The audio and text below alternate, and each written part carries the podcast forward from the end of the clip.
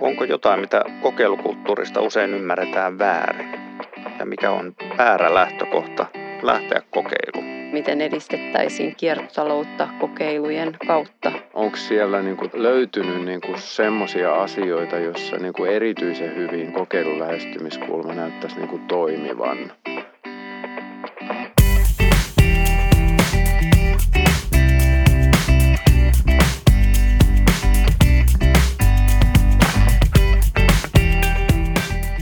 Hyvät päätökset perustuvat tutkittuun tietoon. Hyvä kysymys on podcast, joka auttaa tekemään parempia päätöksiä. Tänään me kysymme, että mitkä ovat kokeilukulttuurin opit. Minä olen erityisasiantuntija Risto Alatarvas valtioneuvoston kansliasta. Vieraanamme on tänään johtaja Riina Antikainen Suomen ympäristökeskuksesta ja toisena vieraanamme on opetushallituksen pääjohtaja Olli-Pekka Heinonen.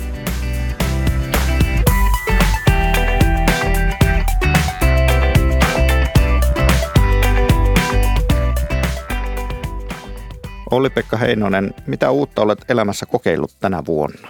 Hankala kysymys vastata. Mä huomaan, että kun mun ammatti, missä olen, on tavallaan esimiehisyys, niin kyllä mä menen jokaiseen tilanteeseen vähän sillä mentaliteetillä, että mä kokeilen aina jotain. Et kun se on tavallaan oppimisen mahdollisuus aina katsoa, että mikä toimii ja mikä ei toimi ja asettaa tavoitteita tilanteille. Että toinen ehkä yksityiselämässä, mitä teen, niin mä uskon tavallaan tämmöisiin mikrotapoihin. Että mä oon nyt esimerkiksi muuttanut aamujani niin, että ja se lähti kokeilun kautta, että mä käytännössä herään aikaisemmin 5.15 ja mä käytän liikuntaan heti heräämisen jälkeen 20 minuuttia. Ja se on nyt niin, että mä luulen, että niin kauan kun mussa henki pihisee, niin mä tuun niin tekemään. No, että Riina Antikainen, ootko sä kokeillut jotain, joka on jäänytkin kokeiluksi? No niitä on varmaan aika paljonkin semmoisia ja just ehkä tietenkin työelämässä, että kun mekin tehdään projektitoimintaa, hanketoimintaa ja kokeilutoimintaa, niin silloin monesti tulee tehtyä niin, että kokeillaan johonkin suuntaan jotain asiaa ja jos tuntuu, että se ei mene eteenpäin, niin sitten lähdetään johonkin toiseen suuntaan. Et juuri tänään esimerkiksi yhdessä hankkeessa päätimme vaihtaa suuntaa, kun se aiempi suunta ja kokeilu ei ollut oikein toiminut ja tuntuu, että se ei enää vastaa sitä tarvetta, mikä on ollut. Että kyllä se on semmoista jatkuvaa kehittämistä tämä ja vähän kokeilun kautta. Miksi me alun perin tarvitsemme kokeilukulttuuria ja miksi sitä haluttiin edistää? Kyllähän tämmöinen kokeileva toiminta ja kokeilukulttuuri on ollut aika pitkään suomalainen ja muuallakin tapa toimia, erityisesti nyt yritykset ja kokeilukulttuuri mielletään usein just startup-yritysten tavaksi toimia, mutta kyllähän Suomessakin niin yhtenä tämmöisenä ensimmäisenä kokeiluna tai kehittämishankkeena niin mainitaan usein tämä Pohjois-Karjala-projekti. Tämmöinen viimeisin kokeilubuumi alkoi siitä pääministeri Sipilän hallitusohjelmasta ja siellä nostettiin kokeilut sitten tämmöiseksi uudenlaiseksi tavaksi uudistaa yhteiskuntaa ja myös tuottaa uutta kasvua ja ehkä sitten vastauksena semmoiseen suunnitelmalliseen toimintaan, että jos se tavallaan oletus on, että tiedetään aina se vastaus jo etukäteen ja että mikä on se oikea tapa toimia, niin tällaiseen se kokeilukulttuuri on siinä sitten ollut keinona. Tuli tuossa mieleen just, kun jäi miettimään sitä, että mitkä ne taustat on, niin mieleen se, että mäkin olen tehnyt graduni aikoinaan, ja siitä on tosi pitkä aika, niin vapaakuntakokeilusta. Ja silloin oltiin sitten julkisen hallinnon puolella jo miettimässä sitä ja aika systeemistä kokeilua ja iso kokeilua, että kyllä meillä tätä taustaa sinänsä on ollut, mutta se kysymys siitä, että miksi just nyt on niin paljon enemmän puhuttu siitä, niin mulle se jotenkin, mä löydän pari motiivia sille, joka yksi on tavallaan se, että me ei enää etukäteen tiedetä, että jos me tehdään joku päätös, että mitä sitä seuraa. Kokeilukulttuuri on ehkä vähän vastavoima sille, kun on havaittu, että se meidän suunnitteluun perustuva toimintatapa ja tämmöinen niin kuin usko siihen, että me tiedetään etukäteen oikeat vastaukset, on osoittautunut vääräksi. Joten silloin sitten, kun ei tiedä, mitä tulee tapahtumaan, niin paras vastaus on se, että kokeillaan ja katsotaan, millaisia palloja lähtee vierimään mihinkin suuntaan ja reagoidaan sitten niin kuin siihen. Että se on ehkä niin kuin tavallaan tämmöisen kompleksisuuden lisääntymisen kautta syntynyt tilanne. Sitten se toinen kyllä mun mielestä liittyy tähän, niin kuin, että kokeileminen mulle on aika vahvasti yksi tapa saada tietoa. Että se on niin kuin tavallaan osa tämmöistä niin kuin tietoon perustuvaa tai evidenssillä informoitua päätöksentekoa, että vaan se tapa hankkia sitä tietoa ei ole pelkästään niin kuin tavallaan niin kuin tutkimustietoon perustuvaa, vaan se voi olla myöskin siihen kokeiluun ja käytännön elämään ja hiljaiseen tietoon, siellä syntyviin näkemyksiin sisältyvää tietoa, joka sitten on arvokasta, kun tehdään jatkopäätöksiä. Itse ajattelen kyllä niin, että kyllä se kokeilukulttuurikin vaatii suunnittelua, että semmoinen sitten taas, että kokeillaan, niin se ei tuota vastauksia niihin tarpeisiin, mitä kulloinkin on. Että kyllähän se sillä tavalla täytyy olla sen kokeilukulttuurinkin suunnitelmallista, että sieltä haetaan nimenomaan niihin monimutkaisiin ja haastaviin kysymyksiin ratkaisuja, mutta juuri niin, että ei välttämättä tiedetä etukäteen, että mikä on se polku, mikä tuottaa sen hyvän tai halutun ratkaisun. Ehkä se vastakohta kokeilukulttuuri onkin enemmän tavallaan niin kuin se usko siitä, että etukäteen tiedetään oikeat vastaukset. Että se, miten mä sanoisin, aika voimakkaana on kuitenkin ollut semmoinen ajatus, että jos on niin kuin ongelma, niin meillä on tietyllä tavalla niin kuin etukäteen muutama tapa niin kuin lähestyä sitä ongelmaa. Että meillä on niin kuin tavallaan normit ja sitten meillä on tavallaan niin kuin määrärahat tai sitten on niin kuin informaatio-ohjaus. Ja sitten kun tulee ongelma vastaan, niin sitten mietitään, että mihin näistä suppiloista nyt se ongelma tiputetaan ja tavallaan niin kuin kokeilukulttuuri on yksi uusi työkalu lähestyä ongelmia, että se niin kuin muuttaa sitä meidän, niin kuin laajentaa sitä meidän työkalupakkia, ratkaista niitä haasteita, mitä julkisen sektorin odotetaan ratkaisevan. Mitä te, Riina, teitte tässä valtioneuvoston selvitys- ja tutkimustoiminnan hankkeessa, joka nimi oli Kokeilukulttuuri Suomessa? Se oli tämmöinen kokonaisvaltainen arviointi suomalaisen kokeilukulttuurin nykytilasta ja myöskin laadittiin suosituksia. Meillä nyt osallistettiin siihen sit aika paljon kokeilujen parissa toimivia henkilöitä, organisaatioita ja sitten päätöksentekijöitä. Ja pyrittiin siinä niin kun sit saamaan haaviin se tavallaan kokeilukulttuurin tilanne, eli käsittäen sekä tämmöisiä pienkokeiluita, mutta myös tätä niin kuin valtionhallinnon ja hallituksen näitä isoja, laajoja strategisia kokeiluita, mutta ei menty niin kuin yksittäisiin kokeiluihin, että niitä ei sitten taas arvioitu, vaan sitä yleiskuvaa siitä, että mitä tämä kokeilukulttuuri Suomessa tarkoittaa ja mitkä on ne kipukynnykset siellä. No jos kertoisit vähän enemmän, että mitä kokeilukulttuurille kuuluu ja mitkä mahdollisesti on niitä kipukynnyksiä, mitä havaitsitte? Että se asia on noussut myöskin aika vahvasti keskusteluihin ja muihin, niin sehän on tehnyt siitä asiasta niin kuin hyväksytympää ja kokeilukulttuuriin ja kokeiluihin niin olennaisena osana kuuluu sitten tämmöinen niin kuin mahdollisuus epäonnistua ja se, että se sallitaan, se epäonnistuminen. Niin se on hyväksytympää selkeästi ja ihmiset on innokkaita tekemään kokeiluita. Myöskin niin kuin organisaatioissa on otettu semmoinen niin kuin ajatusmalli, että hei, me voidaan tätä tosiaan kokeilla, mistä puhuttiinkin tässä jo vähän aiemmin, että kaikki ei tarvitse olla niin kuin 3 vuodelle tarkkaan suunniteltua, vaan että me voidaan edetä asteittain ja askeleittain ja tehdä se niin kuin tämmöisenä kokeiluna ja oppimisprosessina. Siinä sitten niin kuin näitä haasteita on vielä just se oppimisprosessin parempi hyödyntäminen ja että miten niitä tuloksia sitten hyödynnetään päätöksenteossa ja viedään sitten niitä hyviä käytäntöjä eteen.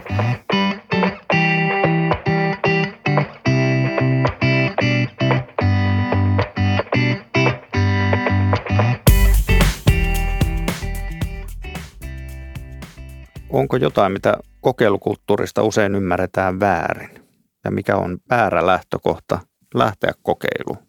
Ehkä just siinä, että niissä kokeilussa aina pitäisi olla joku tarve ja tarkoitus, mitä lähdetään ratkaisemaan, että ei vaan kokeilla kokeilemisen vuoksi. Tokihan sellaistakin niin kuin kansalaistoimintaa ja muuta toimintaa on, se on niin kuin lisää aktiivisuutta, mutta että jos niin kuin puhutaan kokeilusta ihan päätöksenteon ja tiedonhankinnan välineenä, niin silloin on määritetty se tarve, mitä varten sitä kokeilua tehdään ja kokeilut nyt sopii niin kuin erityisesti sellaisen monimutkaisten ongelmien ratkaisuun ja ihmiskeskeisten ongelmien ratkaisemiseen, että löydetään niitä oikeita tapoja ja myöskin siihen niin kuin vuorovaikutuksen löytämiseen toistensa välillä.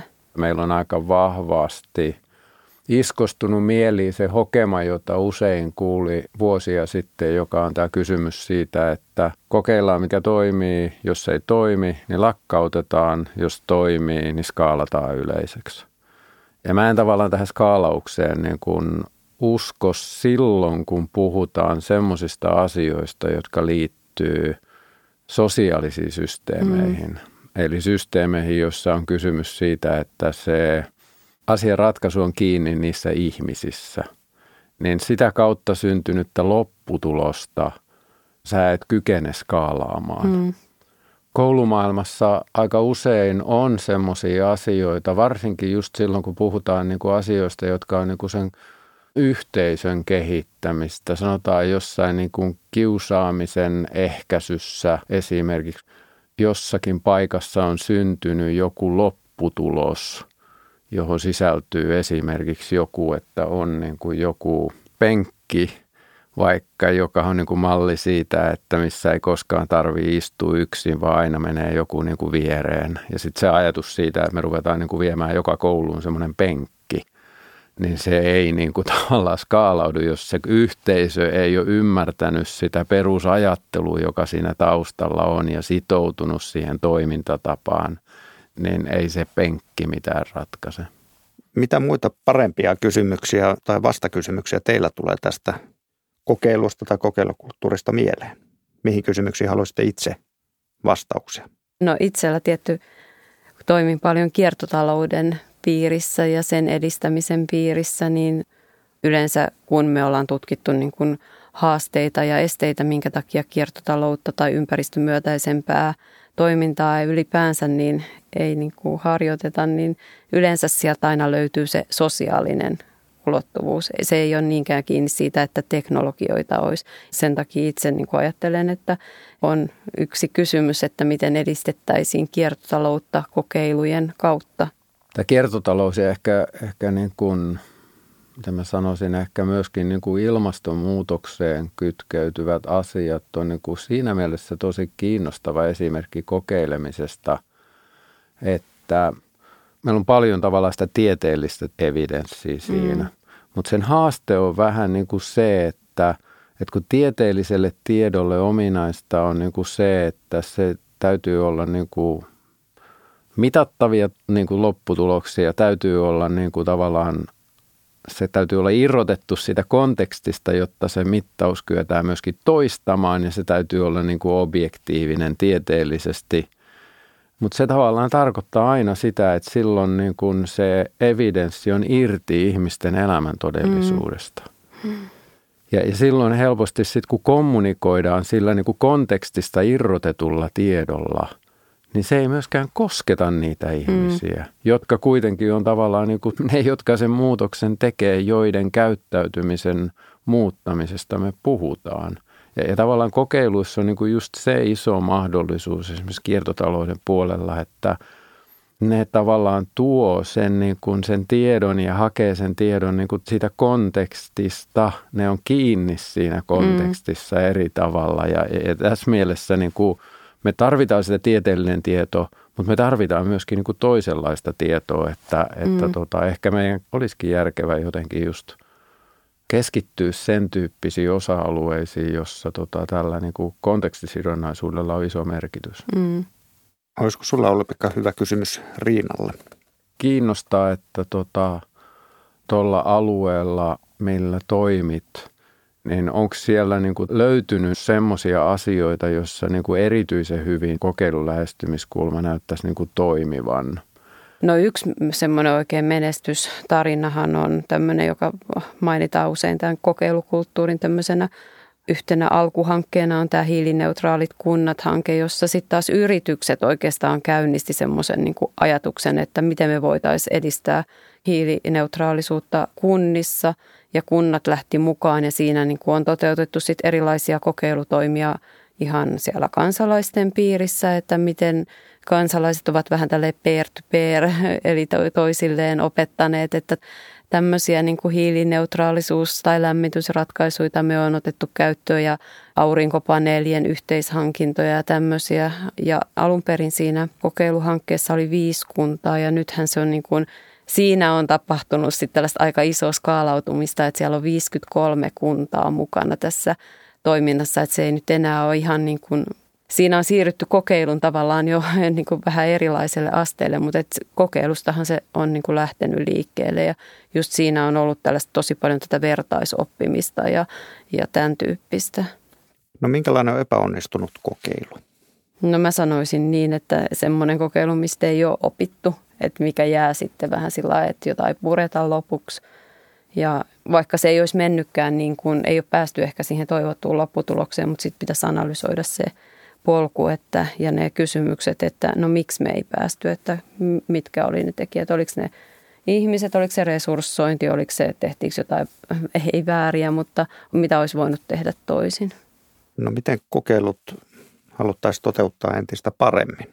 Tietynlainen semmoinen parempi systematisointi niissä ja tietynlainen suunnittelu sitten kuitenkin, että ei, niin kuin, ei saa suunnitella liikaa, mutta että just vastataan siihen tiettyyn tarpeeseen, tavoitteeseen ja haetaan niitä ratkaisuja. Ja sitten se, että kerrottaisiin myös enemmän niistä epäonnistumisista ja siitä, että mikä nyt siinä meni, niin kuin, mitä oltaisiin voitu tehdä toisella tavalla. Että usein kerrotaan just näitä onnistumisia ja hyviä esimerkkejä, että tästä lähti niin kuin tämmöinen valtaisa buumi nyt sitten niin kuin, ja löydettiin hyviä ratkaisuja, mutta yhtä tärkeää olisi kertoa niistä, että missä oli ne kipukynnykset ja minkä takia joku ei mennytkään asia eteenpäin. Miksi siinä ei löydetty sitten semmoista niin kuin toimivaa ratkaisua tai muuta.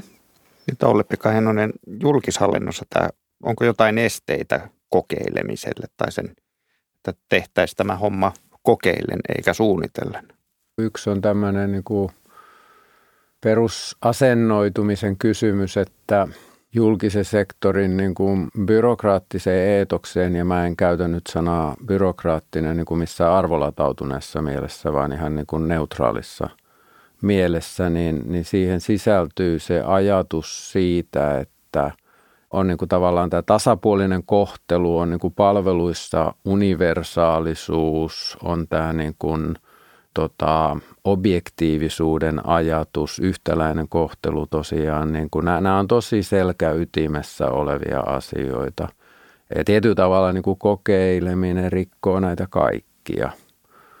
Kun mietitään niin kuin, ja puhutaan siitä kokeilemisesta, niin kyllä me venytetään tosiasiassa niin kuin virkamiehen identiteettiä.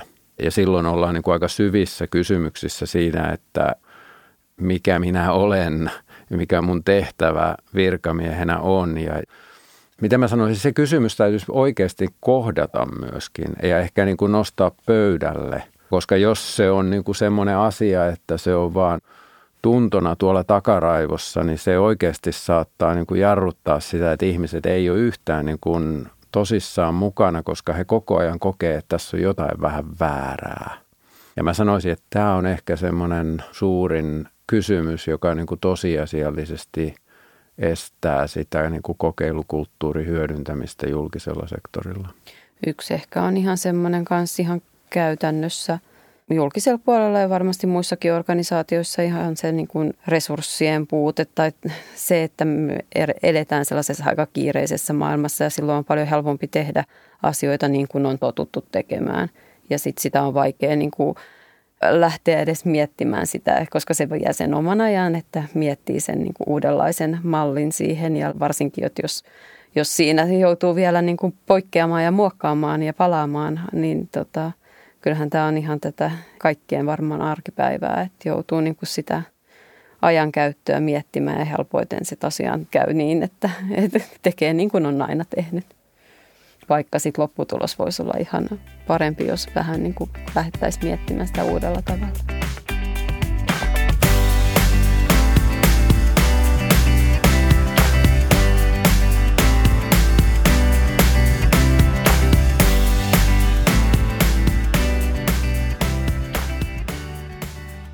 Mikä viime vuosien julkisen sektorin kokeilu on teidän oma lempilapsenne? Esimerkki hyvästä ja mielenkiintoisesta kokeilusta. Mulla on jotenkin niin kuin yksi semmoinen prosessi, jossa on ollut niin kuin tavallaan lukuisia pieniä kokeiluja ja sitä ei ehkä välttämättä ole edes niin kuin kokeiluna pidetty, niin kuin, mutta musta se ei ollut mitään muuta kuin kokeilua, niin on ollut tavallaan tämä Aurora AI. Hanke, jossa on tavallaan lähdetty katsomaan sitä, että miten me kyetäisiin niin kuin ihmislähtöisesti ja ennakointikykyisesti vastaamaan kansalaisten niin kuin perustarpeisiin ja kansalaisten niin kuin voimaannuttamiseen itse ottamaan vastuuta enemmän omasta elämästä ja tekemästä tavalla myöskin, jossa niin kuin tuota digitalisaatiota ja tekoäly hyödynnetään. Ja se on pitkälti ollut niin kuin semmoinen kokeilu, jossa on tuotu tosi iso joukko yksityisen, julkisen, kolmannen sektorin ihmisiä niin kuin yhteen. Ja tavallaan sitten ruvettu katsomaan, mitä tästä niin kuin syntyy, että mitä kukin tekee ja mitä meidän yhdessä pitäisi tehdä ja mitkä ne esteet on. Ja se on koko ajan ollut niin kuin kehkeytyvä prosessi ja musta siinä on lyhyessä ajassa päästy tosi pitkälle. No onko jotain sellaista, mitä me ei vielä edelleenkään kokeilusta tai kokeilukulttuurista tiedetä ja mistä itse haluaisitte tietää vielä enemmän?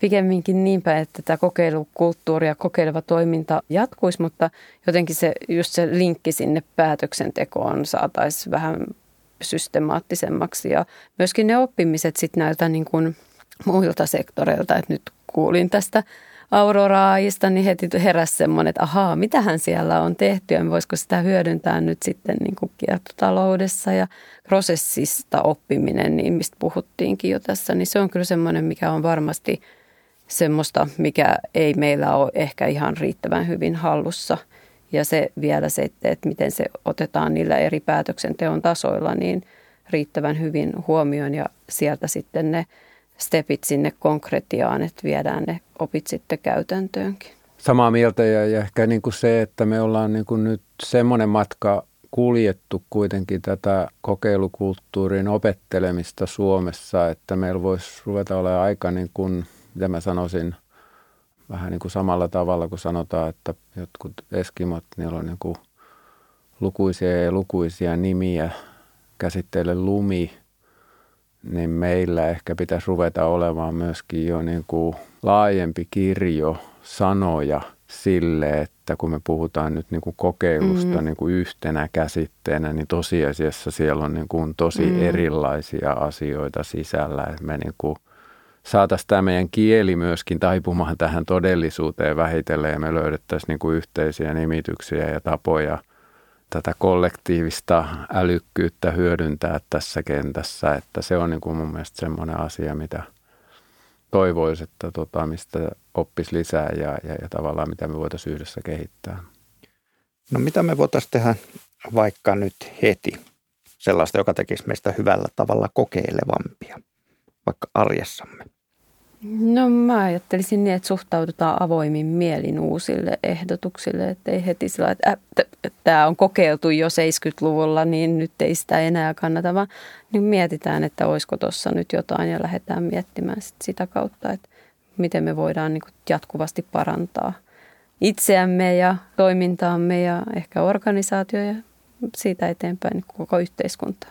Kyllä, musta tässä on kysymys niin kuin loppujen lopuksi ihmiskuvasta. Että nähdäänkö me tavallaan niin kuin haasteelliset tilanteet semmoisina asioina, että niihin ei kannata mennä, koska siellä saattaa nolata itsensä. Että ne on niin kuin tavallaan vaaran paikkoja, joista on paras pysyä kaukana ja mennä sitä tallattua polkua vaan eteenpäin. Ja myöskin tässä tullaan kysymykseen siihen, miten me suhtaudutaan niin kuin palautteeseen siinä mielessä, että kun täytyy olla se valmius myöskin hyödyntää niitä tuloksia, jos joku asia ei onnistu, että se on hyvä asia, että me saadaan se informaatio siitä, että joku asia ei onnistu, mutta se tarkoittaa sitä silloin, että senkin kanssa täytyy olla niin kuin valmiita elämään. Että tämä on vähän tämmöinen, niin kuin, että onko meillä kovin niin kuin tämmöinen jäätynyt ihmiskäsitys ja kasvun käsitys vai onko se tavallaan tämmöinen niin kuin sitä kasvua tukeva ihmiskäsitys, että aika perusasioissa ollaan niin kuin kiinni, että tämä muutoshan tässä tarvitaan. No mikä on yksi tärkeä asia, joka tästä keskustelusta jäi itsellesi ehkä jopa vähän uutena tai muuten kiinnostavana asiana mieleen? Niin, me ollaan kyllä aika niin kuin samoilla linjoilla varmaan tässä, että se on ainakin musta niin kuin hyvä ja kiinnostava asia, että tuntuu, että niin kuin hyvin samansuuntaisia havaintoja on meillä molemmilla tästä kokeilukulttuurista. Innostuin tästä ajatuksesta, tästä kiertotaloudesta ja tästä, niin kuin, mitä se voi tuoda tavallaan niin kuin ympäristöasioiden käytännön toteuttamisen maailmaa enemmän mukaan, että koetaan, että kukaan ei ole tavallaan niin kuin välinpitämätön tänä päivänä enää niiden asioiden äärellä, mutta aika monet ihmiset saadessaan niin kuin sitä informaatiota, niin tulee tämmöistä niin kuin turhautumista ja voimattomuutta ja semmoista, että haluaako lapsia enää tämmöiseen maailmaan ja muuta, niin tavallaan toin tyyppisillä kokeiluilla, mitä tuossa tuli tuon kiertotalouden osalta esiin, niin ne on niin kuin voimaannuttavia. Mm. Että ne voi niin kuin antaa sen, että ei niin kuin lamaannuta, vaan nimenomaan, että me niin kuin ruvetaan tekemään.